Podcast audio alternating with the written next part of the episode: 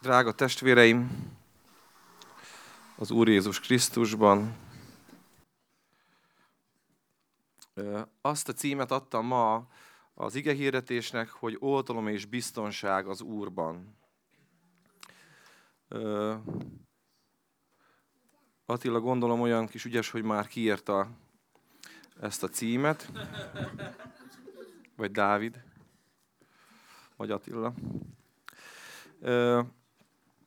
El fogok olvasni egy, egy Zsoltárt, és aztán szeretnék egyből belecsapni, mert szeretném, ha végig tudnánk venni azokat, legalább azokat a dolgokat, amiket úgy Isten a szívemre helyezett, hogy értsem meg, vegyem át én, nyugodjak meg benne, és adjam át nektek is.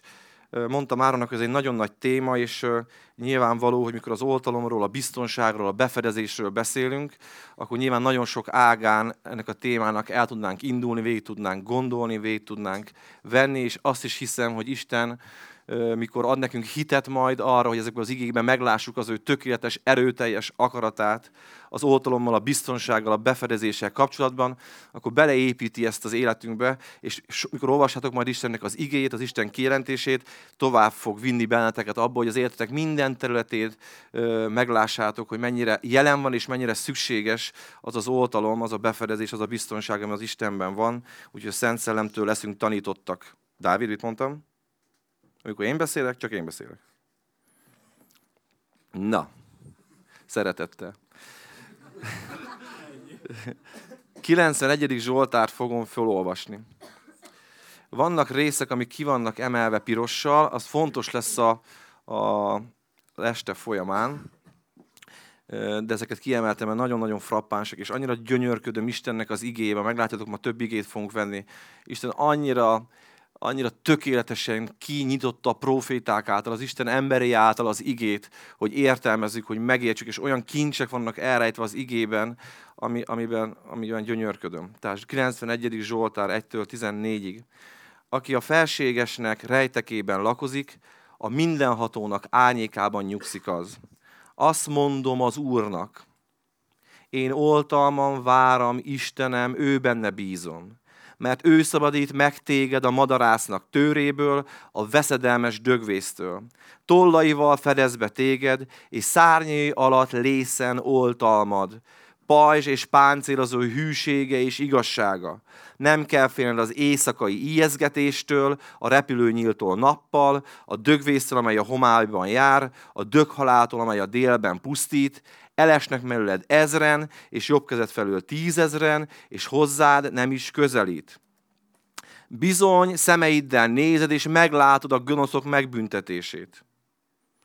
Mert azt mondtad te, az Úr az én oltalmam, a felségest választottad a te hajlékoddá nem illet téged a veszedelem, és csapás nem közelget a sátorodhoz, mert az ő angyalainak parancsolt felület, hogy őrizzenek téged minden utadon. Kézen hordozzanak téged, hogy meg ne üssed a lábadat a kőbe, oroszlánon és áspiskígyon jársz, megtaposod az oroszlánköket és a sárkányt. Mivel ragaszkodik hozzám, megszabadítom őt, és felmagasztalom őt, mert ismeri az én nevemet a, ismeri az én nevemet, azt is pirossal ki kellett volna emelnünk, csak azt elfejtettük otthon, de vegyétek úgy, hogy ragaszkodik hozzám, és ismeri az én nevemet, az szintén ki van emelve pirossal. Ezekre vissza fogok majd térni, hogy ezeket miért húztam, vagy miért éreztem, hogy ki kell jelölnem. Csak előszóban annyi, hogy a, úgy kezdem az első kiemelés, hogy azt mondom az Úrnak. Nagyon fontos, mikor az oltalomról, a befedezésről, a biztonságról gondolkozunk, beszélünk, és át akarjuk venni az ezzel kapcsolatos igazságokat, a megvallás. Az, hogy miféleképpen beszélsz az Istennek az erejéről, az Isten dicsőségéről, az Isten kenetéről. Nagyon fontos, hogy milyen, milyen szívvel, milyen szája vélekedsz, vélekedsz erről. Nagyon fontos, majd meglátjuk azt, a témával kapcsolatosan, hogy mit jelent jól választani. Hogy mit jelent jól választani.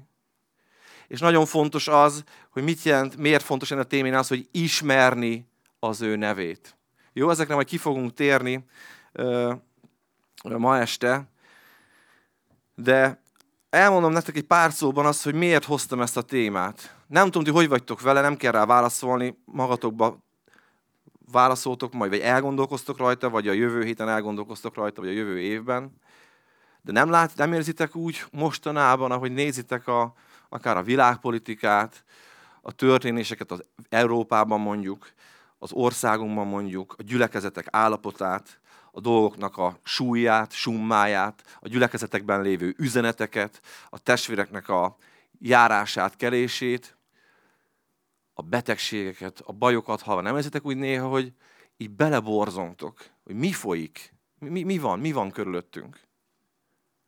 És aztán az emberfia elkezd Bibliát olvasni, és olvassa mondjuk a második tesszalonikai levelet, akkor ott látja, olvassa azt, hogy lesz egy időszak, van egy időszak, amiben úgy látjuk, hogy megy titkon egy törvénytiprás, és a téveigésnek valami olyan erős áradata jön felénk, egy olyan, olyan, olyan erős nyomás jön a világból,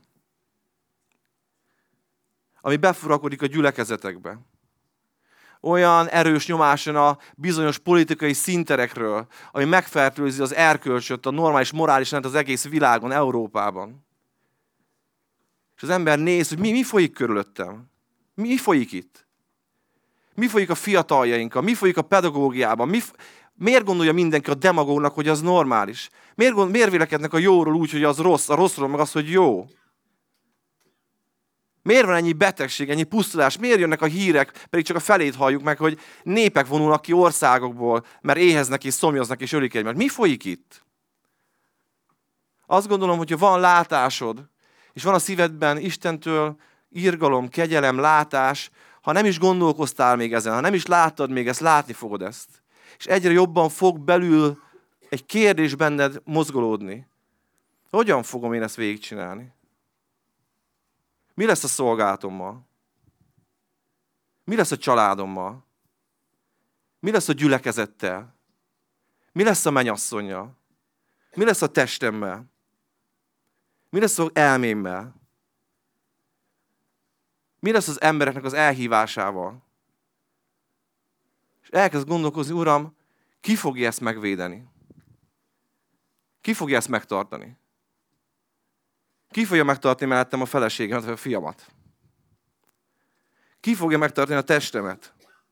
Ki fogja megtartani a házamat? És ezek nagyon kis, azt gondoljuk, hogy apró dolgok. De mi lesz a gyülekezettel? És akkor ez, macor, ez, ez, ez ott van a szívünkben, ez a, ezek a kétségek, félelmek, aggodalmak. Akkor Istennek van egy nagyon-nagyon-nagyon-nagyon-nagyon erőteljes válasza erre. És ezt szeretném neki hirdetni ma este hogy az ő kezében vagyunk. És ő a mi oltalmunk, és ő a mi páncélunk, és ő a mi pajzsunk. És tudjátok, azért mondtam az elején azt, hogy majd fogunk erről beszélni, hogy lehet választani. Tudjátok, amikor az Úr Jézus ment a a keresztjére, és kijött, és megállt, és látta Jeruzsálemet, azt mondta, hogy Jeruzsálem, Jeruzsálem, te, aki megölöd a profétákat, te, aki megkövezed azokat, akik hozzád küldettek. Hányszor akartalak összegyűjteni téged, de te nem akartad. Választhat úgy ma az ember, hogy nem akarja az igazságot. Választhat úgy ma az ember, hogy nem akarja Istennek az oltalmát. Hogy nem akarja Istennek ezt a Zsoltárát megélni az életében. Nem kell a 91. Zsoltár. Meg fogom csinálni egyedül. És ez nagyon veszélyes dolog ugyanis Isten meg az van a szívén, hogy meg akarok téged oltalmazni, ne félj. Tudjátok, mikor Ábrahám meghallja a hírt, hogy Lót nyűgbe van, üldözik, háború lesz. Tudjátok, Ábrahám fölkelt, maga mellé vett 300, nem tudom hány embert a, a bandájából elment, és elkezdett küzdeni Lótért. E, egy Mózesben van, az e, a Biblia elején. Tudjátok, mi volt Istennek a válasz, amikor visszatér? Pedig megcsinálta már. Ne félj, én vagyok az oltalmazód ne félj, mert én vagyok az oltalmazó. Aztán megyünk tovább, megyünk Mózeshez. Tudjátok, amikor Mózes elkezd, á, elkezd imádkozni és áldani a népet. Tudjátok, azzal áldja meg, hogy Isten a te oltalmad. Isten a te oltalmazód, Isten a te pajzsod. És megyünk tovább a profétákhoz, megyünk a zsoltárokhoz. Végig Isten erőteljesen kijelenti, hogy én meg akarlak téged oltalmazni. Én be akarlak téged fedezni. Én meg akarlak téged őrizni. Az elmédet, a testedet, a családodat, a vagyonodat, a kapcsolataidat a gyülekezetet, Isten népét. erőteljesen üzeni ma Isten, hogy ne félj, ne félj Ábrahám. Én vagyok a pajzsod és az oltalmod. És tudjátok, testvérek, ez, ez nagyon-nagyon jól esik nekem. Ez nagyon bátorító. Ez nekem evangélium. És hidd el, minél többet fogsz látni szellemben, ez neked is evangélium lesz. És higgyétek el, a gyülekezetben minél több ember többet fog látni szellemben az egészből, ez az az evangélium. Hogy el tudok rejtőzni Krisztussal az Istenben. El tudok rejtőzni Krisztussal az Istenben.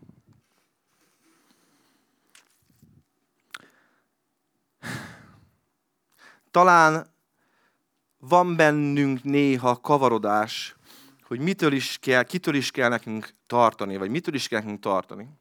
Ugye mondtam az elején, hogy a látás egy nagyon jó dolog, mikor az ember meglátja azt, hogy nagyjából hányadán állnak, amit Isten enged neki meglátni, hogy hányadán állnak a dolgok. Nekünk, keresztényeknek, újjászített keresztényeknek sokan van egy olyan tanítás, olyan látás, nekünk már nem kell foglalkozni a téveigéssel, a démonokkal, fejedelemségekkel, mert győztünk Krisztusban, és nincs közünk ahhoz, hogy mi démonokkal viaskodjunk, vagy hadakozzunk, vagy egyszerűen bástyát állítsunk magunk közé, köré, vagy a szívünk köré, vagy az elménk köré, mert nincs dolgunk démonokkal. Ez akkor gáz, mert Pálapos meg azt mondta, hogy van. Tehát nekünk keresztényeknek van ez egy, egy fontos látnivalónk, azt mondja Pál, hogy fejedeleménységekkel, hatalmasságoknak, a gonoszság világbíróival és gonoszság szellemeivel, tehát démonokkal lesz dolga a kereszténységnek. Tehát a kereszténységnek föl kell fegyverkezni arra, hogy jövünk, megyünk, járunk, kelünk, és lesz, lesz akar hatása ránk a hazugság, a téveigés, a megtévesztés, a kévágy, és sorolhatnánk, sorolhatnánk azokat a szellemiséget, azokat a démonokat, akik ki akarják kezdeni az életünket. De van talán egy, egy más perspektív, egy más kameraállás, amire szintén van egy hazugság kiküldve, amivel nem kell foglalkoznunk. Mit gondoltok, mi a másik dolog, ami, ami ellen nekünk, amivel szemben nekünk kvázi az emberiségnek, de benne van a gyülekezet is, mindenki benne van. Oltalom és védelem alatt kell élnünk. Ugye azt mondtuk, a sötétséggel, a démonokkal már foglalkoztunk, azt meg fogjuk nézni, hogy milyen oltalom, milyen védelem, de van egy nagyobb kameraállás. Azt mondja, az Úr Jézus, ne attól féljetek, aki a testet megöli, hanem Gyehennának köti. Tudjátok, hogy miért nagyon dicsőséges dolog a bárány, a Jézus vérébe, Krisztusban elrejten, elrejtve lenni az Istenben? Azért nagyon-nagyon nagy dolog ez, amiért Mózesnél fontos volt, hogy meg volt kenve a bárány vérével az ajtófélfa. Mert Istennek is van ítélete. Ha tetszik, ha nem. És ez a legdurvább dolog. Istennek a természetéből fakad, az igazságából fakad. Hogy Isten nem tudja elszenvedni a gonoszt. Isten ítet fog tenni. Az más dolog, hogy nekünk nem kell Krisztusban félni, halleluja, az ítélettől. De az nem igaz. Az nem igaz, hogy gondolkozzunk úgy Istenről, vagy az ő igazságáról, hogy ha már egy gyülekezetbe járunk, vagy elmondtuk a megtérő imáját, akkor mi bármit bevihetünk a Krisztusnak a testébe. Hogy mi bármit csinálhatunk. Mert azt mondja Isten, nem, meg fogom ítélni azt, ami, ami pozdorja, ami szalma, ami szén, azt el fogom égetni. Ez egy nagyon fontos dolog, megkönnyebbülni, meglátni az Isten igéjében azt, hogy micsoda nagy dolog az, hogy az oltalmas, olt, a, a Istennek a rejtekében, er, ö, Istennek a, ár, a páncélját oltalmazunk, olt, na. Istennek a rejtekében lehetünk, oltalom alatt lehetünk, és a páncélja alatt lehetünk. Nagyon nagy dolog. És most úgy szeretnék erről a témáról beszélni, hogy mind a két kamerállást vegyük komolyan. Nézzük meg azt, hogy hogy mik azok a hazugságok, amiket minket ki akarnak hívni az oltalomból. Tudjátok, tudjátok, az első nagyon fontos dolog, amikor az oltalomról, a biztonságról, a befedezésről beszélünk, ami, ami a kárára van ennek? A vakság. Amikor nem veszük komolyan azt, hogy egyébként mire van szükségünk. Ez olyan dolog, mint a kint mínusz 10 fok van, és valaki bekívál, hogy gyereki, megyünk uh, úszni a Dunára. És valaki fürdőgatyászba kimegy. Hát nyilván megfázik, megbetegszik, vagy mit tudom, mit csinál. Fontos dolog látnunk azt, hogy mekkora, mennyire jó dolog az, amikor Isten fölkínálja, megáldazza, hogy be fog téged fedezni, meg fog téged oltalmazni. Na, bele fogunk menni egy igébe, az Ézsajás 32-höz el fogunk menni, mert szeretném nektek ezeket, amiket eddig beszéltem, a, az ördögi terveket, az Isten ítélete, a könnyelmű biztonságtudat kontra valódi biztonság, és stb. stb. megnézni, és alapelveket megnézni a Bibliában, hogy milyen alapelvek vannak arra, amely jó, ha ma Isten népeként gondolkozunk. Már ki van írva? Ezt nem szabadott volna. Csak akkor, mikor én elkezdem. Jó. Nem, nem vagyok szigorú, csak akkor, hogyha ezt hallottam valakit, hogyha ki van írva, akkor arra figyeltem, nem arra, amit mondok.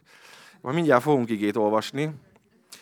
Tehát ö, fogunk igét olvasni, és akkor meg fogjuk nézni.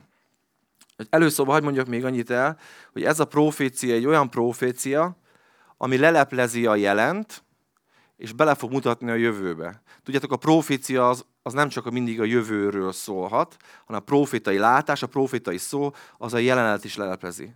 Isten úgy lát beléd, úgy látja az állapotodat, amiről tud gyógyulást adni, vagy tanulnod kell belőle, vagy felfedezést kell tenned benne, hogy aztán ehhez képest reagáljál valamire. Na ez az, ez az Ézsaiási profécia, ez egy ilyen dolog, egy fantasztikus, igen, nem régen találtam. Nekem nagyon-nagyon, ahogy olvastam végig, nagyon-nagyon sokat adott, sokat mondott, és akkor ebben a témában gondolkoztam, hogy mennyire rá vagyunk szorulva, hogy helyesen lássunk, mennyire rá vagyunk szorulva, hogy felismerjük azt, hogy mennyire szükségben vagyunk akkor, amikor Isten befedezéséről beszélünk, akkor ez a, ez a, ez a, ez a profécia tökéletes. Tehát Ézsaiás 32, 1-től 18-ig hosszabb ige szakasz lesz. Arra kell, hogy figyeljetek. Tehát olvassátok ti is, és, és figyeljetek, hogy a Szent Szellem mit fog nektek mutatni, jó? Ímé igazság szerint uralkodik a király, és a fejedelmek törvényesen kormányoznak.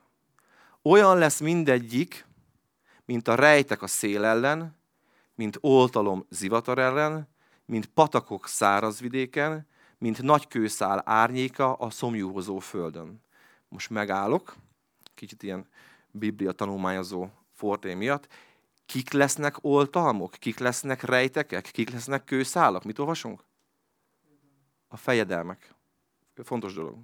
És nem lesznek zárva többé a látóknak szemei, és a hallók fülei, figyelmeznek. A hebehúrják szíve ismerni tanul, és a dadogóknak nyelve gyorsan és világosan szól. Halleluja, betelt a Nem nevezik a bolondot többé nemesnek, és a családot sem hívják nagy lelkűnek. Na ez a rész ennek a ézsajási proféciának miről szól, a jelenlő vagy jövőről? Jövőről szól. Egy dicsőséges képet mutat valamiről, jó? Tehát ez volt a, a jövő. Menjünk tovább. Mert a bolond csak bolondot beszél, és az ő szíve hamisságot forral. Hogy Isten telenséget cselekedjék, és szóljon az Úr ellen téveigést, hogy az éhezőt éhen hagyja, és a szomjazó italát elvegye. Hát mi ez az ital, amire vágyik a szomjazó? Ki volt az ital? Ki állott föl nekünk olyan italt, amiből soha többet meg nem szomjúhozunk? Maga az Úr Jézus. Mennyei vizet, mennyei italt ajánl föl az Úr Jézus az ön népének. Mit mond ez a profétia? Csodálatos. Beleprofétálja azt, hogy attól akar megfosztani bennünket bizonyos erőt, tanítás, nem tudom mi, hogy attól, amitől valóban megelégszik a lelkünk. Ami valóban előrébb viszi az életünket. Ezek az üzenetek, az a kegyelem, az a kenet, az a szellemi együttlét, az szűnjön meg. Nagyon ördögi dolog. A szomjazó italát elvegye. Csak kérdés, sikerült neki? Azt gondolom, sok esetben látjuk azt, hogy valahol, valahol sikerül neki.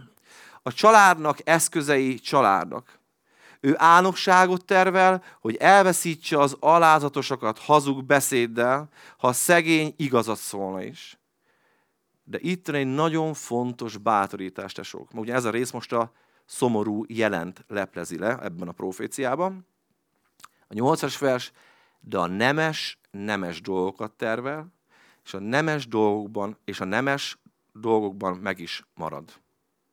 Ez bátorítás. Ezt csak kiemelem, de aztán megyünk tovább. Bármilyen időszak van, bármilyen időszak lehet profétikusan a gyülekezet életében, a világból bejövő mocsok tekintetében, vagy bárhonnan, ami ránk hull. Van lehetőség bármilyen helyzetben megmaradni akkor, ha úgy döntesz, hogy megmaradsz az Úr Jézusnak a igéje, az agy királyságának a törvényszerűségei mellett. Amen? nem foghatunk, nem hozhatunk kifogásokat arra, hogy annyira erős volt a nyomás, hogy engem már nem érdekelt az Úr Jézusnak a személye, a Szent Szellem igazsága, a Szent Szellem érintése, a Szent Szellem befedezése. Nincs ilyen. Azt mondja az Isten, igen, nagyon tisztán szól ez a profécia, hogy a nemes megmarad a nemes dolgok mellett. Ti könnyelmű asszonyok, keljetek, az, azért csináltam így, mert nem vagyok benne biztos, hogy csak az asszonyokra kell itt gondolni, de ti könnyelmű asszonyok, keljetek fel, halljátok szavam, és ti elbizakodott lányzók, vegyétek fületekbe beszédem. Kevés idő múltán megháborodtok, ti elbizakodottak, mert elvész a szüret, és gyümölcsszedés sem lesz. Reszkesetek ti gondtalanok, rettenjetek meg ti elbizakodottak, vetkezzetek mezítelenre, és övezétek fel ágyékaitokat gyászruhával. Gyászoljátok az emlőket, a szép mezőket, a termő szőlőtöket. Népemnek földjét tüske, tövis verte fel, és az örvendező városnak sok vidám házát, a paloták elhagy, elhagyatván a városzaja elnémul, torony és bástya barlangokká lettek örökre, hol a vatsza már kedvére él, a nyájak meg legelnek. Megállunk itt. Tehát ez a rész szólt eddig a jelenről, arra a profetikus jelenről, amikor van egy, van egy helyzet, van egy időszak, van egy állapot, amiben az emberek az emberi kapcsolatokba bíztak, az emberi produktumba bíztak, az anyagi javakba bíztak, a kényelmet, az időszakos kényelmet be kipipálták magukat, hogy nekünk nagyon jó, és egyszerűen az Istentől igazságot, az Istentől bátorítást, az Istennek a befedezését, az Istennek az oltalmát a hátuk mögött hagyták, mondván, hogy hát nem látod, hogy mi jól élünk. Köszönjük szépen a Krisztusnak az igéjét, a gyülekezet üzenetét, az Isten embereinek az üzenetét. Mi jól vagyunk. Tehát egy hamis biztonság, egy hamis kényelem, egy hamis oltalom, ami azt látjuk, hogy amiatt alakulhatott ki, amiatt is kialakulhatott, mert a jelennek az igéit úgy kezdtük, a jelennek az időszakának az igéit úgy kezdtük, hogy voltak emberek, akik úgy beszéltek.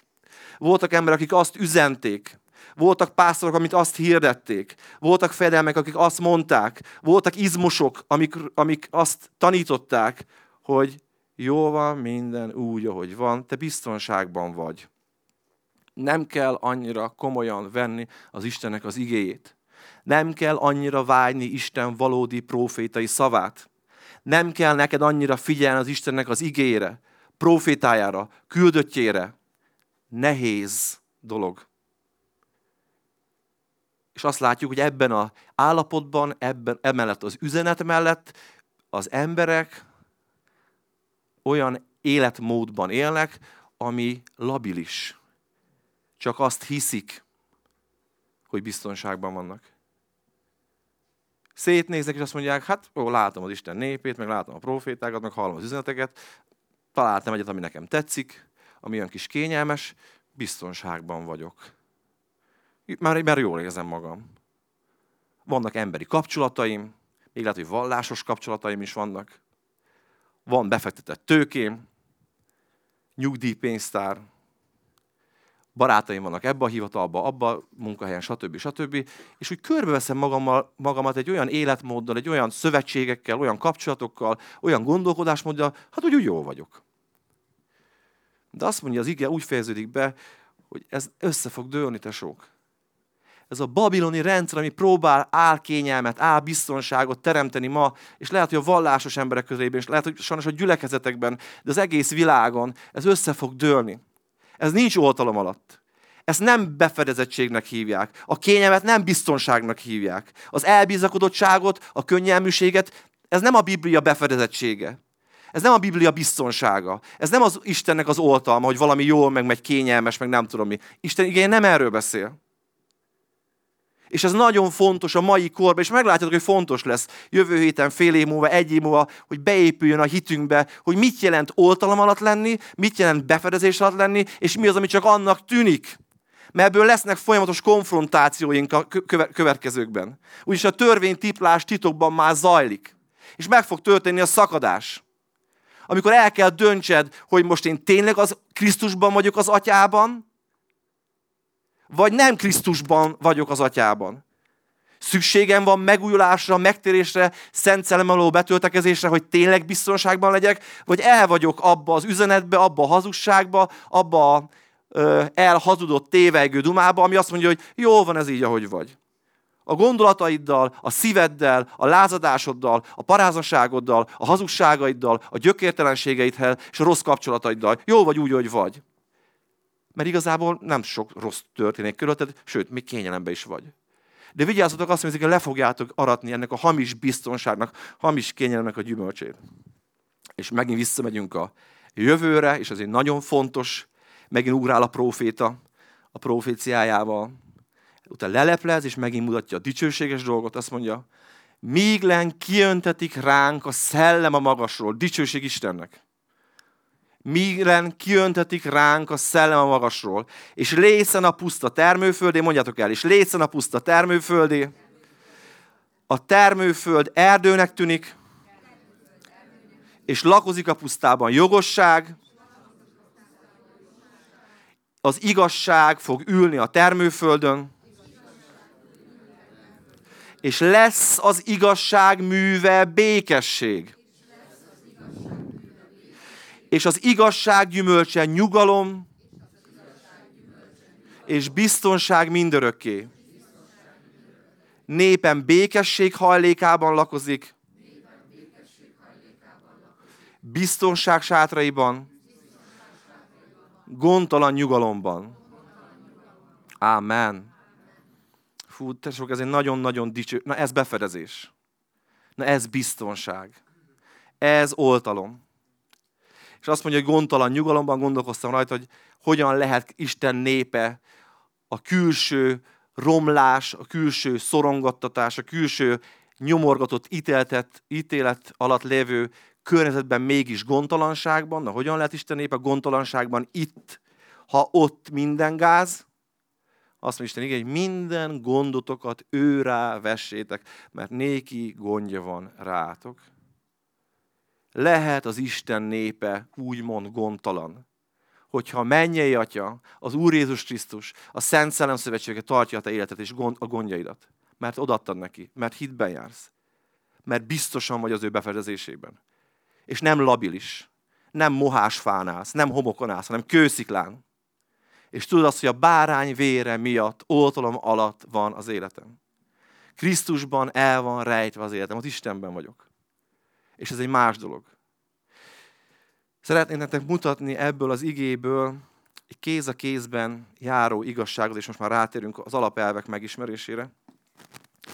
De hiszem, hogy nem csak az alapelvek megismerése fontos, ez a látás is fontos volt, mert mondom, az egyik legfontosabb dolog az, hogy az ember meglássa, belássa, föl eszmélyen arra, hogy mit jelent a valódi biztonság és befedezettség, és mit jelent a hamis biztonság, tudat vagy, vagy, vagy közöny.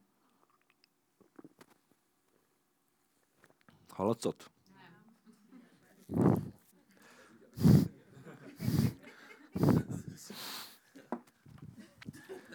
Na, lelepleztük a mocskos jelent, és belenéztünk egy dicsőséges jövőbe. Abba a jövőbe, ahol Istennek egy biztonsága, békessége, oltalma, erőteljesen körveszi Istennek a népét. Óra hogy Uram, ezt leírta be a Bibliánkban. Magyarul lesz olyan időszak, ahol az ítélet után, a káosz után mi mégis teljes békesség, a biztonságban leszünk. Hiszitek ezt? Hát most olvassuk el, de jó. Na, mit szeretnék nektek ebből mutatni? Mit lássunk meg?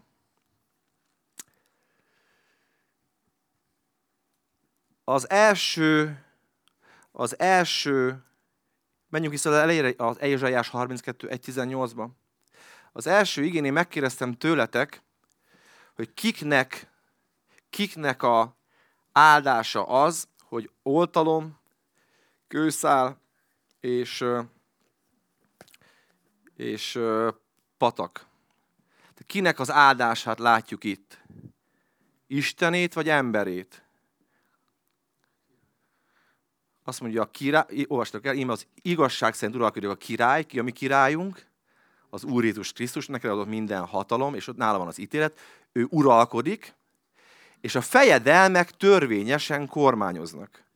Olyan lesz mindegyik, tehát a fejedelmek, mint rejtek a szél ellen, oltalom zivatar ellen, patak szárazvidéken, kőszál árnyék a szomjózó földön. Tehát én ezt, ebből azt olvasom ki, azt veszem le, hogy ezeknek a fejedelmeknek, mivel ezek a vezetők, ezek az Istentől felkentek, ezek az Istentől kiküldött emberek, jelenések azt mondja, jelenések azt mondja, a gyülekezet angyalának pedig ír meg.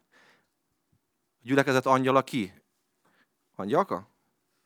Nem, olyan ember, akit Isten kihívott azért, hogy neked áldást hozzon az életedre. Olyan igazsággal áldjon meg, olyan tanítással áldjon meg, olyan, olyan biztonságot kaphass közvetetten Istentől rajta keresztül, aminek, ami Isten népéért rendeltett abba a gyülekezet, tehát áldásodra. Vannak a gyülekezetnek angyalai, vannak vezetői, vannak püspökei, presbiterei, akiket Isten valamiért fölhatalmaz olyan szolgálatra, olyan felelősségre, amiből neked jobb lesz. Tehát azt látjuk, hogy itt ezek az emberek a helyén vannak.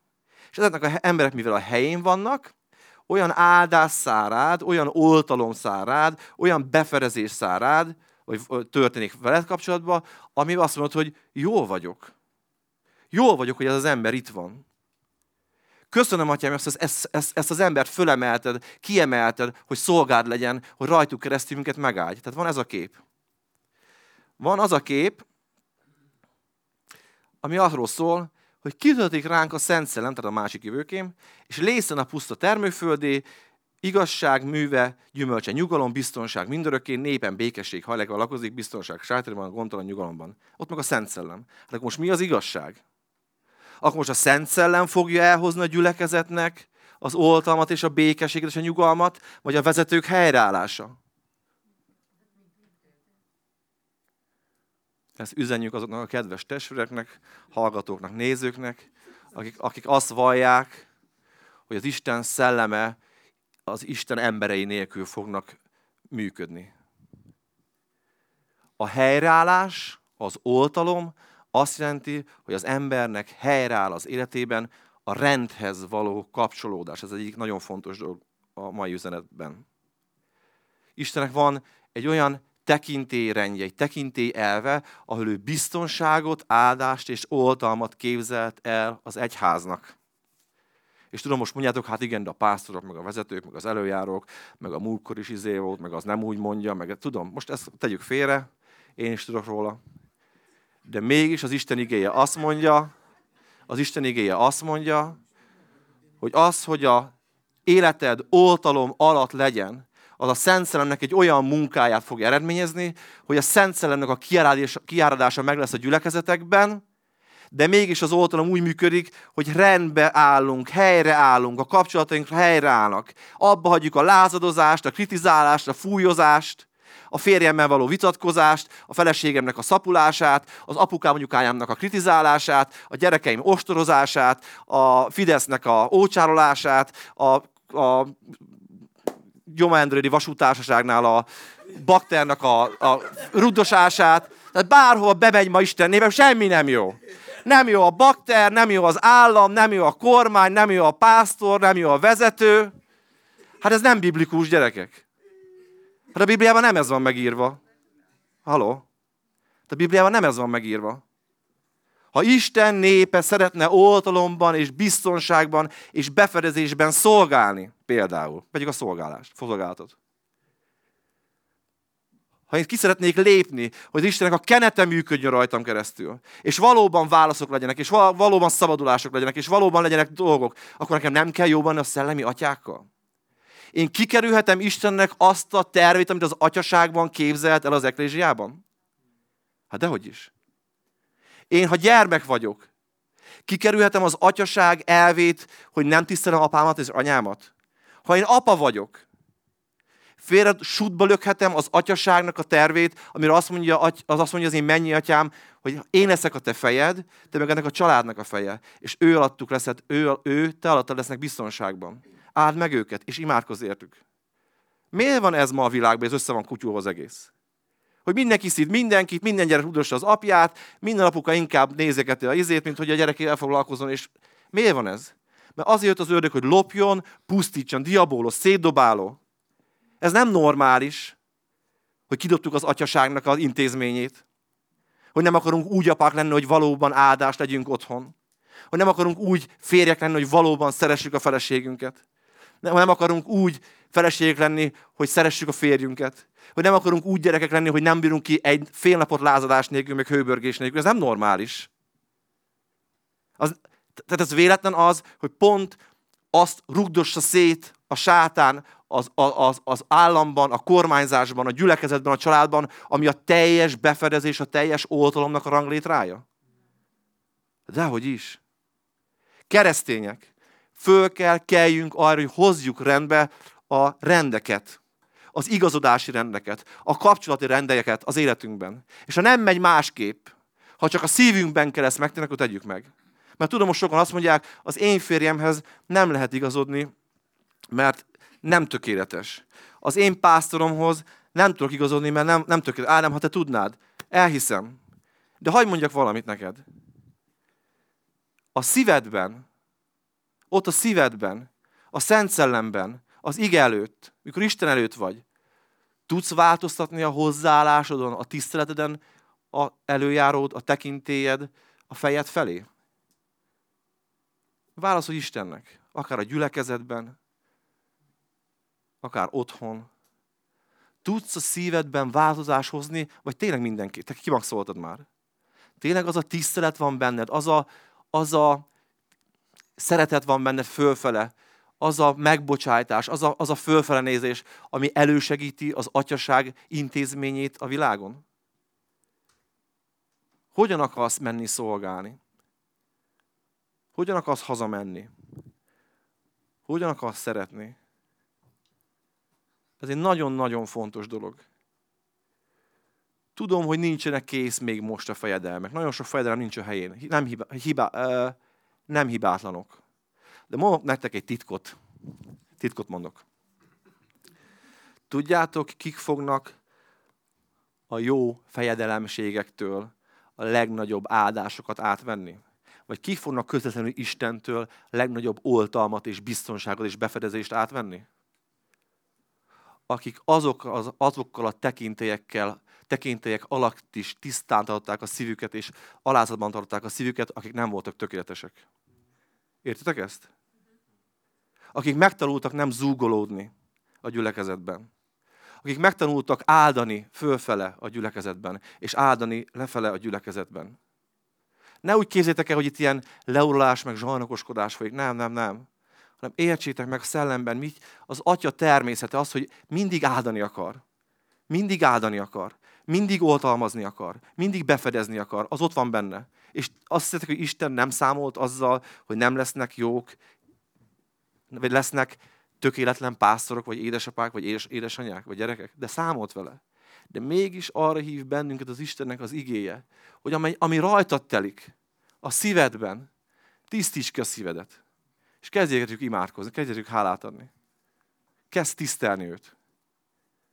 És olyan oltalomban lesz részed. Lehet, hogy nem közvetlenül az apukától, az anyukától, de te menjél apukától, mert beilleszkedtél abba a rendbe, abba a gondolkodásba, abba a szívállapotba, ami az atyaság rendjéhez csatlakozik.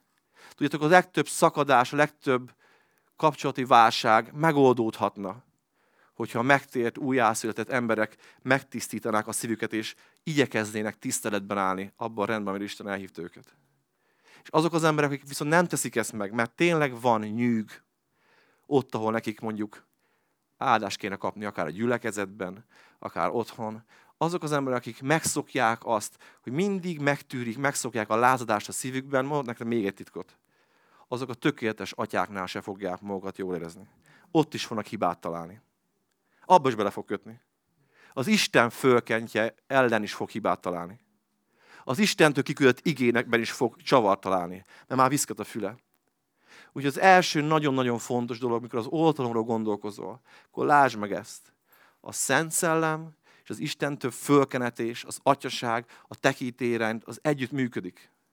Nem hagyja ki a Szent Szellem azt, hogy te ne tisztel az apád és anyádat. Nem hagyja ki a Szent Szellem azt, hogy te ne a pásztorodat. Nem hagyja ki a Szent Szellem, hogy te ne szeresd a feleséged, és ne legyél atya otthon.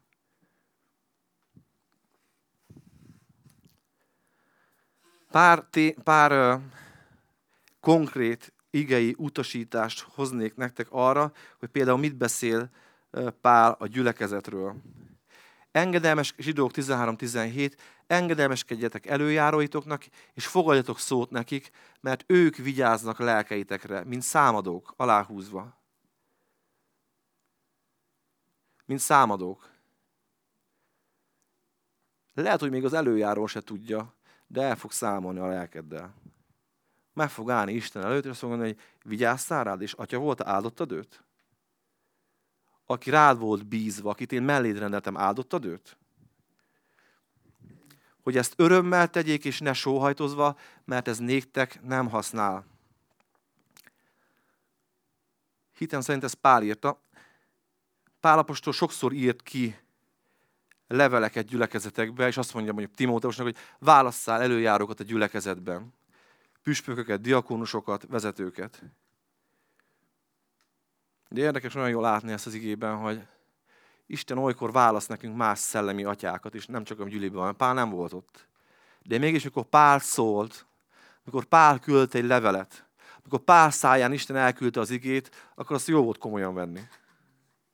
Mert tekintély volt és ma is azt mondom nektek, lehet, hogy nincs minden rendben a vezetőddel, vagy a pásztoroddal. Tiszteld őt, és Istentől fogsz kapni olyan szellemi atyát, aki be fog fedezni téged a bátorításával, a vezetésével, az oltalmával. Ámen? Csak ne lázadj. Fogsz Istentől kapni. Isten mellét fog rendelni, olyat, aki ki fogja küldeni az igét, figyelmeztetni fog, csak ne viszkessen a füled. Azt mondja Pál másról, hogy annyira örülök annak, hogy mikor mi szóltunk, azt nem eméri beszédnek vettétek, hanem Istennek a szavának megértette Pál, hogy nem arról van szó, hogy Pálnak a szabad idejében leveleket kell írogatni, hogy mondjon valamit a ruháról, vagy a konyháról, vagy a kasszáról a gyülekezetekbe. Hanem Isten igéjét küldte ki, és tekintének vették, és, mű, és működött az életükben az áldás és a befedezés. 1 Péter 2, 13, 18. Az Úrért vessétek magatokat alá minden emberi rendelésnek, akár királynak, mint fejebvalónak, akár helytarnak, mint akiket ő küld a gonosztevők megbüntetésére, a jó cselekvőket pedig dicséretre. Mert az az Isten akarat, hogy jó cselekedvén elnémítsátok a balgatag emberek tudatlanságát. De miért engedelmes ez neki? Hát nem látod milyen? Pont ennek? Mit szeretsz benne, mikor a házártos mondja magáját? Azt az asszonyt? Igen, ő a feleségem. Hogy elnémítsátok a balgatag emberek tudatlanságát. Mint szabadok, és ne, nem mint akiknél a szabadság a gonoszság palástja, hanem mint Istennek szolgái. Mindenkit tiszteljetek, az atyafiúságot szeressétek, az Isten féljétek, a király tiszteljétek. A szolgák teljes félelemmel rendeljék alá magukat az uraknak, nem csak a jóknak és a kíméleteseknek, hanem a szívteleneknek is. Igen. Őszintén. Azért ez a ma emberének olyan távol, mint Makó Jeruzsálemnek, nem? Azért, mikor belenézünk a szabadság tökéletes törvényébe, az azt jelenti, hogy meg tudnánk tenni Krisztusban.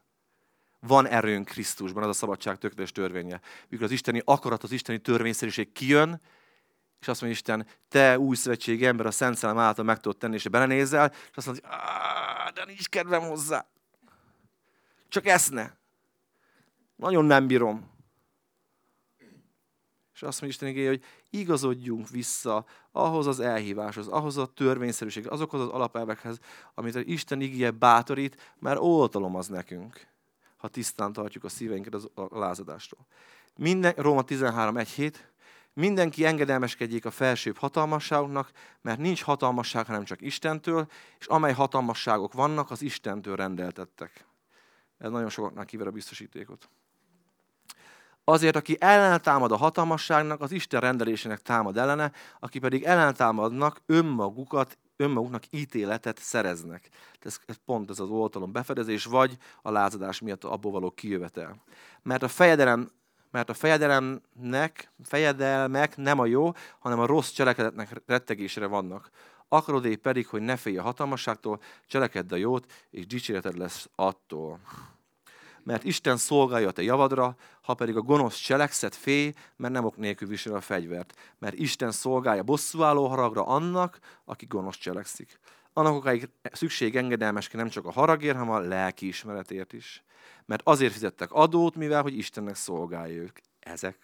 Kik ugyanabban foglalatoskodnak, adjátok meg azért mindenkinek, amivel tartoztok, akinek az adóval az adót, akinek a vámmal a vámot, akinek a félelmet a félelmet, akinek tisztességet a tisztessége. Miért olvasom ezeket föl, ezeket a utolsó két igét? Mert ez nagyon hétköznapi. Tehát most voltunk a munkahelyünkön, most voltunk a NAV-nál, most voltunk a bankba, most megnéztük a szívünket. Ez nagyon hétköznapi dolog. És újra azt az alapelvet mondom. Tudom, hogy nem minden normális, sőt, nagyon sok nem, nem normális dolog vesz bennünket körül. De mégis azt érzem szellemben, hogy az Isten népének a jövőre való tekintettel meg kell tanulni tisztán tartani a szívét a lázadástól meg kell tanulni visszatérni azokhoz az Isten igazságokhoz, amit meg tudunk cselekedni Krisztussal, a Szent Szellemben. Nyilván Krisztuson kívül, a Szent Szellem nélkül nem, de Krisztusban meg tudjuk cselekedni. Értitek ezeket a dolgokat? De jó, ki mondta ezt? Ha meg ketten írtuk azért. Ő tudja. És mit veszünk ezekből le? Visszatérve, hogy tényleg nagyon fontos az, ha befedezésről beszélünk otthonról, hogy vizsgáljátok most meg, és vizsgáljam meg én is azokat a kapcsolatomat, azokat a rendezés, rendezős, rendezettségeimet, vagy rendezetlenséget, amit a szívem diktál. Jó? Ne menjünk emellett így viccesen el, hogy hát most erről szó volt ma, de hát nehéz az ügy amúgy is, és akkor tudom, hogy Isten hív bennünket erre. Jó? Tudom, hogy hív benneteket Isten arra, hogy vizsgáljátok meg akár az atyaságnak az intézményt az életedben, akár fizikai szinten, akár szellemi szinten. Kérd el Istent, hogy kit állított mellé egy szellemi atyának. Vagy hogy van-e. Ha nincs, akkor imádkozz érte. Lehet, hogy te választottál valakit, de lehet, hogy Isten mást választal. Mert másra van szükséged. Mert akarom, hogy tudjátok, hogy az atyaságban Isten meg akar téged áldani meg akar téged oltalmazni. Biztonságba akar téged helyezni szellemileg. A növekedésed múlik ezen. A szolgálatod múlik ezen. A jövőd múlhat ezen. Bizonyságú mondom nektek, én nagyon sokszor voltam abban a helyzetben, amikor azt gondoltam, hogy, hogy nem akarok igazodni bizonyos emberekhez. Mert másképp gondoltam mint hogy ők gondolják, és ők is másképp gondolták, mint hogy én gondolom. És ne, sokszor nem volt könnyű úgy ott lenni a tekintély alatt, a, ami az én érzelmeimnek, ami az én egómnak, ami az én látásomnak könnyű lett volna. De ma nagyon hálás vagyok azért, mert Isten azt mondta, hogy Ádám, de nyugodj le, és bíz rám magad. Ádám, meg akarlak áldani, és tanulni fogsz ebből a helyzetből. És hála Istennek tanult, azt gondolom, Isten tudja, de én úgy gondolom, hogy tanultam belőle. Néha rossz dolgokból is nagyon jó dolgokat lehet tanulni. Jó, tehát az első rész, amit az Ézsaiási proféciából megláthattunk, a befedezésnél a tekintély rendre való gondolás, az atyaságra való gondolás, és a szívünk, ahogy az egészhez az hozzááll, Hagy mondjam nektek, és hagyj híresem az evangéliumot most, meg tudsz belőle ma este térni. Egy döntés. Egy kimondott bűnvallás. Csak enged, hogy szellem, a Szent Szellem mutassa meg, mi van a szívedben. Miért nem jársz gyülekezetbe? Miért nem keresed a pásztorodat? Miért nem szólhat senki hozzád egy figyelmeztető szóval a gyüliből? Vizsgáld meg. Isten, hagyd mutassa meg. Sok fog rajta múlni a jövőben hogyha megtanulunk alázatban és nem lázadásban. Na, tovább megyünk, a vége fele járunk. Mikor kezdtem el? Három órája? 45 perce. 15 percen van. Efézus 4.23, tovább megyünk.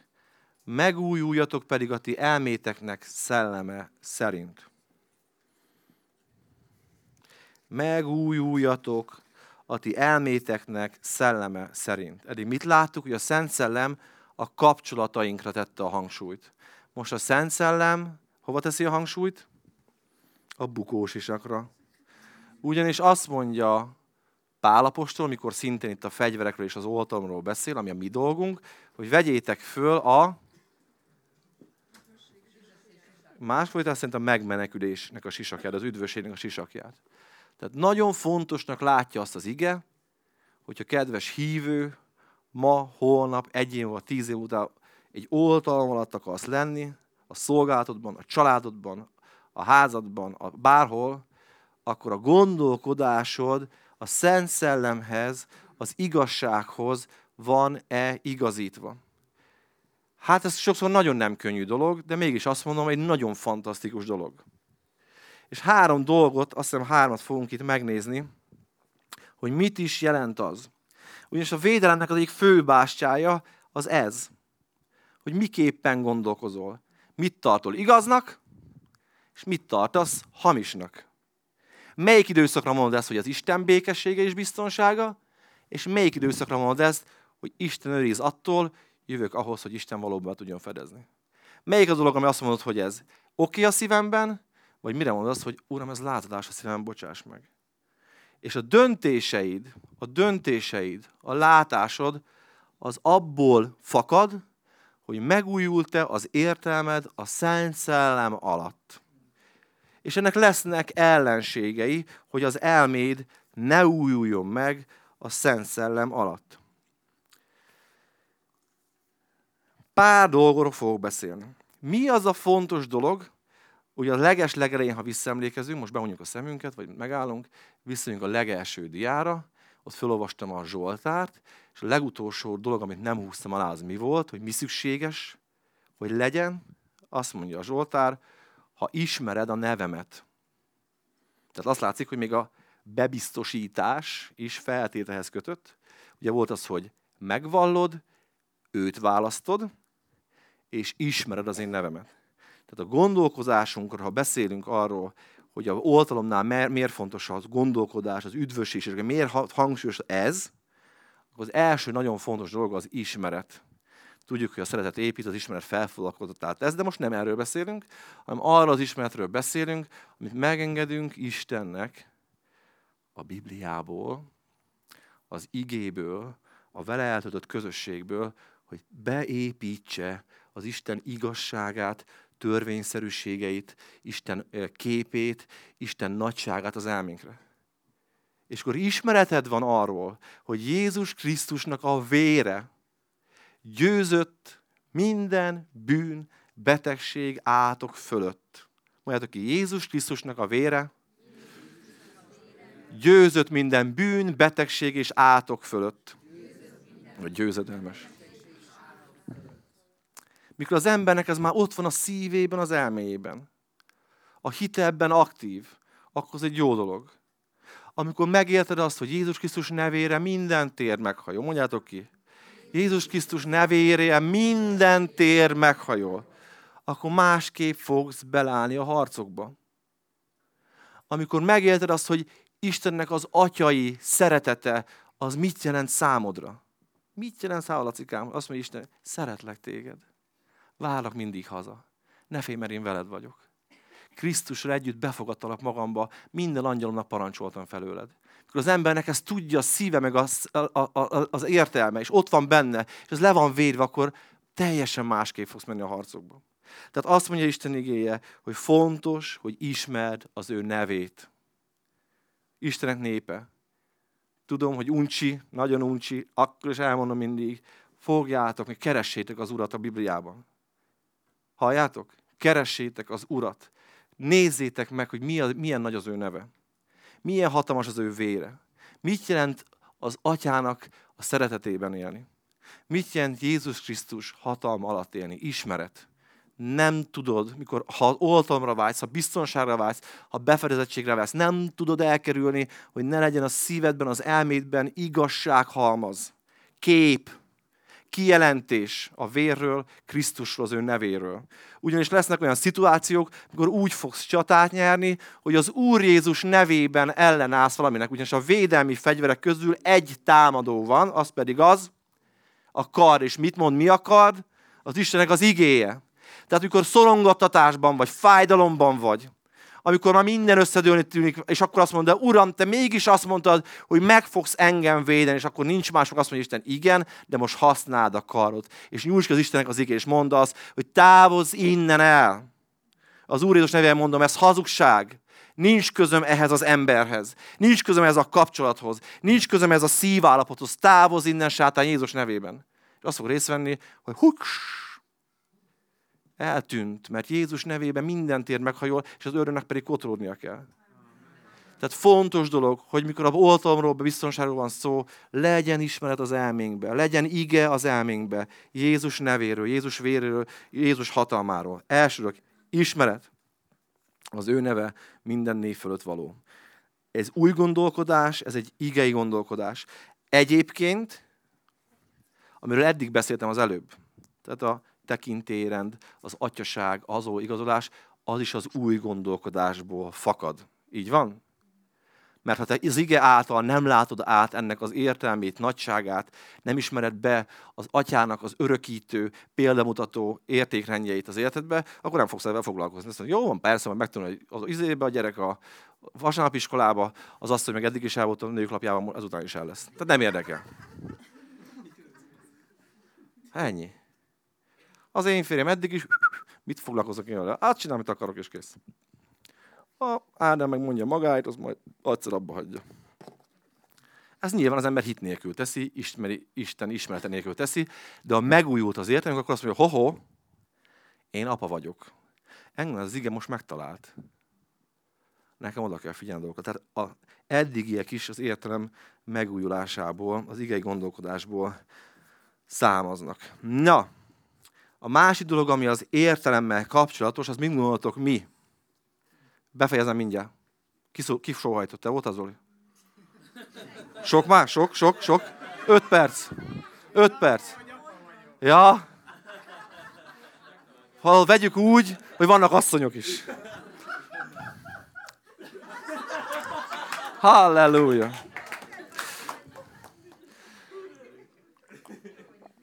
Na, a másik dolog az elménknél, megújjatok pedig a ti elméteknek szelleme szerint. Halleluja, igazodunk az Isten szellemének az elménkhez. A másik dolog az, hogy, hogy az ember, a keresztény ember, a hívő ember, a szellemi ember, a győztes ember gondolkodása józan maradjék. Józan maradjék. Hát mitől részegedik meg az ember? Attól is megrészegethet. Ez tök jó, hogy mondod egyébként, mert nagyon fontos dolog az, hogy Isten szellem mutassa meg nektek, hogy ti mitől tudtok megrészegetni. Mert ilyenkor mindig gondolunk arra, hogy a bortól, meg mit tudom én, a józantalanság az legtöbb esetben egy keresztény embernek nem a bortól van, attól is lehet, és attól is van, de nem csak attól van.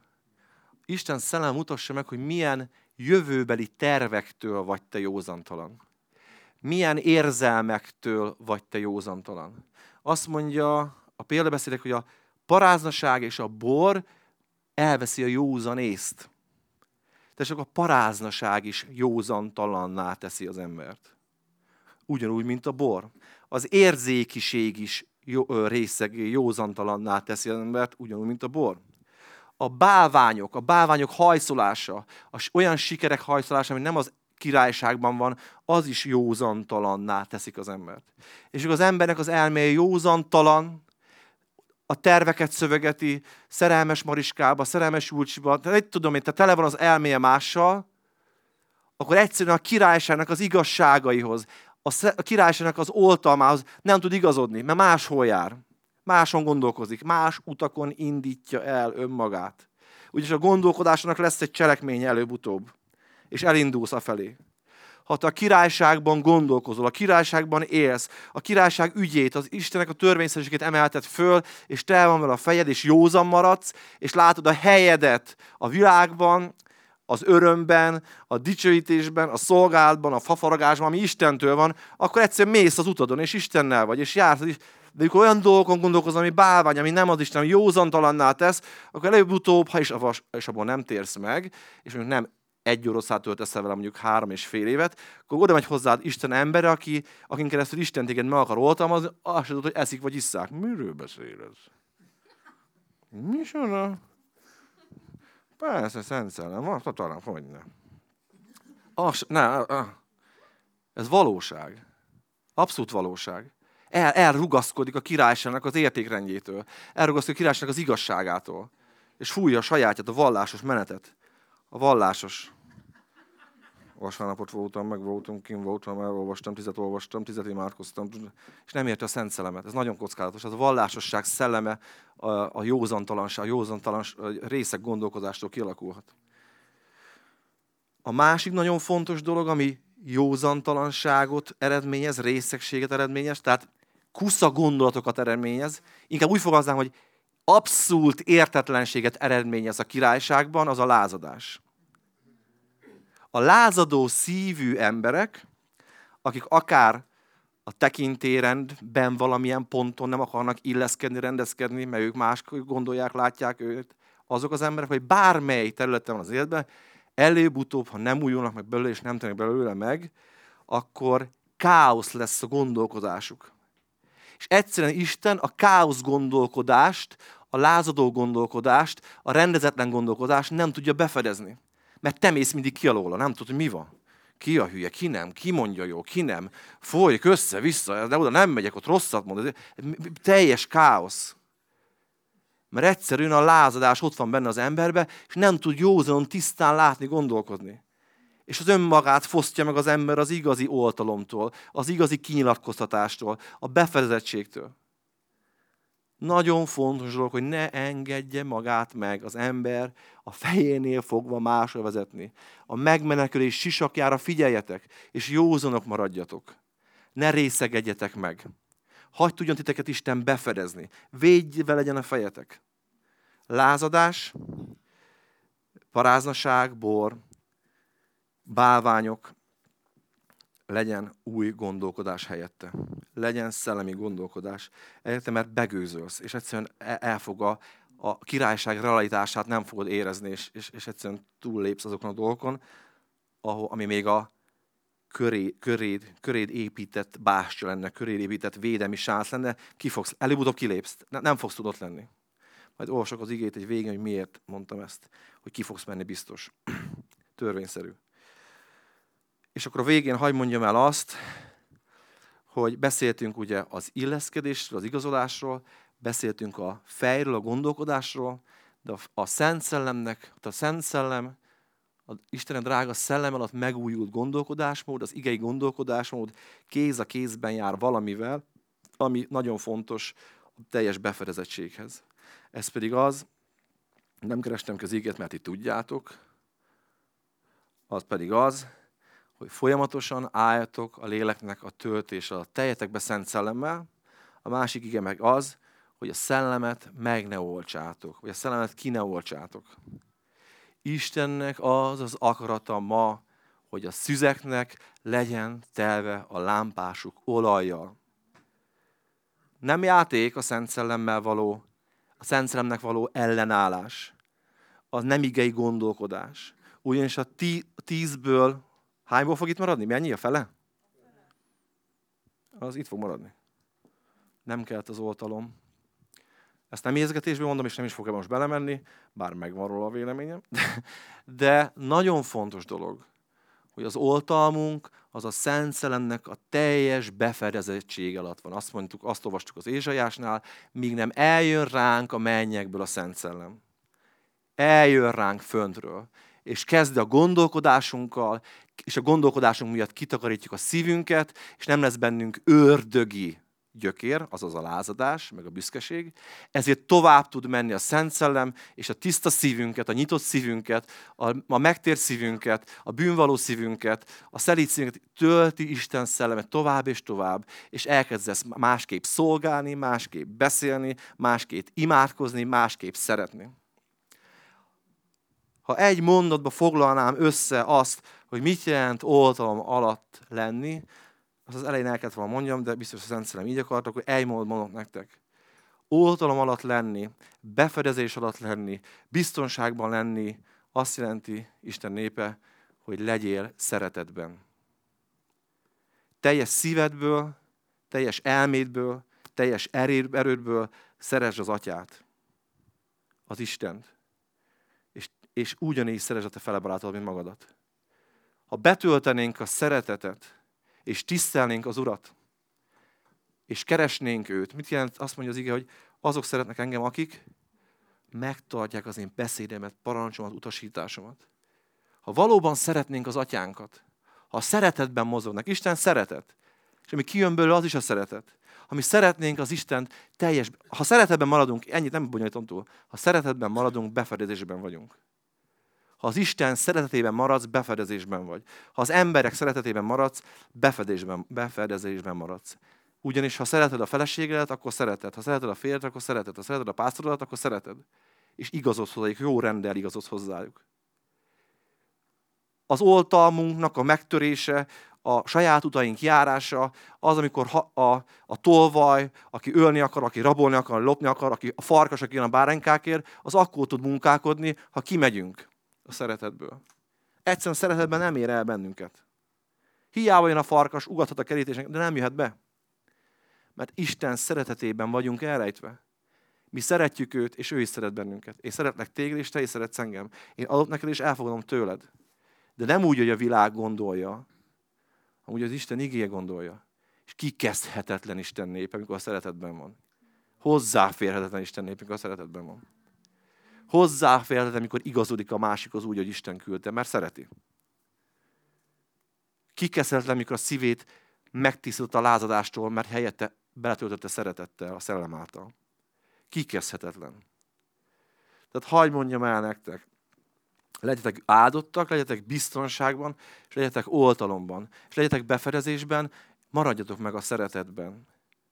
Az Isten szeretetében és az egymás szeretetében. És engedjetek meg, hogy amiket Isten mutatott nektek a szívetekkel kapcsolatban, a kapcsolódásaitokkal kapcsolatban, a rendeződéseitekkel kapcsolatban, a józantalanságaitokkal kapcsolatban, azt tudjatok, engedjétek, hogy Isten elvezesse medeket a megtérésig onnan. Mert nem babra megy a játék. Szükségünk van oltalomra. Bárkinek. Nincs, tenni, nem vagyok apa, vagy nem vagyok feleség, vagy nem vagyok férj, vagy ne. Szükséged van oltalomra. Miért mondom ezt? Mondja, azzal kezdtük, és most befejezem, hogy a nagy kamerálás az az, hogy nem csak az ördönnek vannak tervei, hanem Isten egyszer ki fog lépni az Isten igazságos ítéletével. És öt ott marad. A házhetőn levő elmegy, az egyik ott marad. Együtt nő a búzával a kovász, konkoly. És, és egyre másra mutatja Isten azt, hogy voltak lesznek, akik nem veszik komolyan azt, hogy Isten szellemével meg kell újítani a kapcsolatomat hogy Isten személyével meg kell újítanom a kapcsolatomat. Hogy Isten szellem előtt kinyissam az életemet. És a szombatot a közösség, a gyülekezet, az szellemi atyád, vagy az atyád bárhonnan jön, enged meg neki mindig.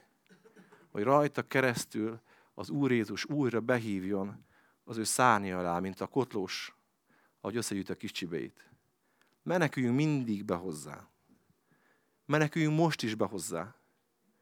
Úgy, hogy megismerjük őt, hogy ismerjük őt, úgy, hogy őt választjuk, úgy, hogy megvalljuk ezt. Úgy, hogy most megvalljuk ezt, jó?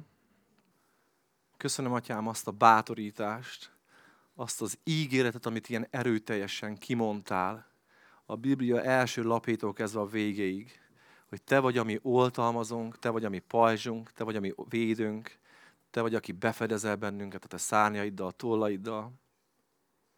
Atyám, köszönöm, hogy megnyugodhatunk abban, hogy aki benned el van rejtve, aki hozzád igazodik, aki téged választ, aki ismer téged, aki vallást tesz erről, az megmenekül, az biztonságban van.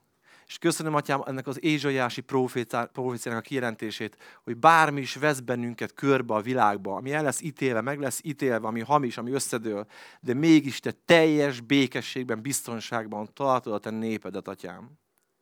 Hálás vagyok ezért. És köszönöm, hogy most itt lehetünk a te szárnyad alatt, Atyám. És köszönöm, hogy szóltál a mi szíveinkhez. És tanítasz bennünket rendeződni, kapcsolatokat rendezni tanítasz bennünket megtisztítani a szívünket a lázadástól, a büszkeségtől. Köszönöm, hogy kiózanítasz bennünket. Köszönöm, Atyám, hogy meg fogjuk tapasztalni, meg fogjuk látni a gyümölcsét annak, hogy mit jelent elrejtve lenni benned. És köszönöm, hogy igaz az, hogy el fognak esni belettünk sokan, de meg fogsz bennünket tartani. Atyám, én hálát adok ezért a közösségért, hálát adok a szomjas szívekért, hálát adok azért a vágyért, hogy hozzád akarunk menekülni és futni, és melletted dönteni. Uram, ez a te munkád, ez a te gyümölcsöd. Atyám, egyen egyenként ismered az életünket, a gyülekezeti kapcsolatainkat, a családi kapcsolatainkat, a szüleinkkel való kapcsolatainkat. Látod a fájdalmainkat, atyám, ebben kapcsolatban, de köszönöm, hogy most az a fájdalom helyére áldás küldesz. Köszönöm, hogy áldás küldesz a fájdalom helyére, hogy örüljünk annak, hogy te vagy a mi mennyei atyánk. Az első számon, a legfontosabb, a legfőbb, hogy te vagy a mi atyánk. És köszönöm, atyám, hogy minket is olyanokká formálsz, hogy mi is atyák tudjunk lenni, szellemi atyák aki másoknak biztonság, másiknak válasz, másoknak oltalom. Akár férfiak vagyunk, akár nők. Köszönöm, Atyám, ezt neked. És most kövessetek, hogyha egyetérthetek. Köszönöm, drága mennyi édesatyám, hogy szóltál ma hozzám. És atyám, én úgy döntök most, hogy téged választanak oltalomul. Köszönöm, hogy megtisztítottam a szívemet a lázadástól, a büszkeségtől. Köszönöm, hogy megtisztítottam az elmémet, minden, ami józantalan. És most engedjétek, Isten mutasson nektek a szívetekbe, az elmétekbe olyan dolgokat, ami a tietek, ami józantalanság, aki felé lázadtatok, ami nincs helyén. Engedjétek, hogy Isten szellem most veletek foglalkozzon. És hogy Isten szelleme foglalkozik veletek, és mutat most neveket, vagy személyeket, vagy bálványokat, vagy, vagy lázadást, azt Istennek ti mondjátok most el. Itt van a megtérésnek az ideje. Most van a megtérésnek az ideje. És tegyétek le.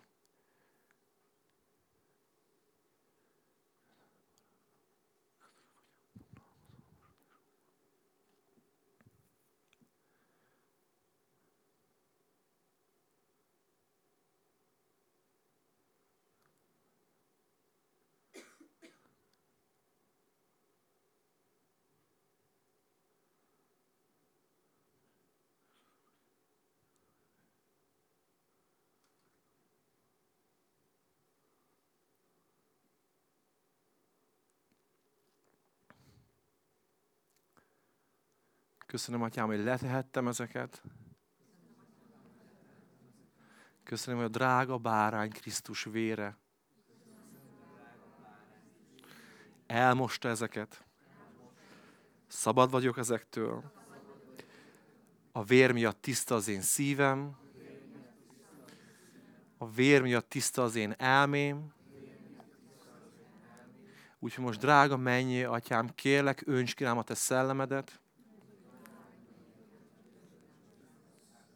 Önts ki rám a te szellemedet. Drága Szent Szellem, tölts engem be. Vigyél messzebb, emelj följebb, és gyógyíts meg ott, ahol szükségem van rá. És most hagyj imádkozzunk, atyám,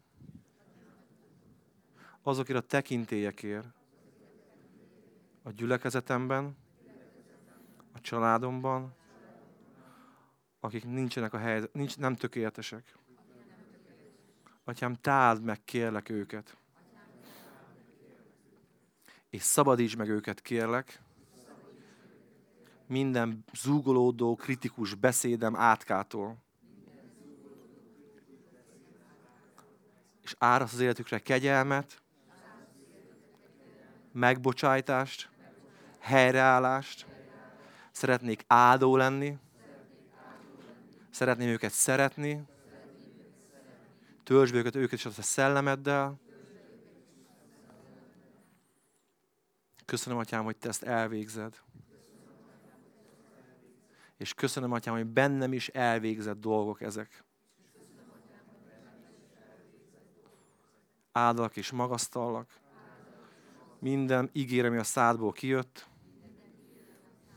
ami gyümölcsöt termet bennem, Köszönöm, Szent Szellem, hogy egyre messzebb viszel, egyre beljebb viszel, egyre többre viszel. Ezért megnyitom a szívemet, a számat, és dicsérlek téged, és imádlak téged, és hódolok előtted, és imádjátok az Urat. Amen.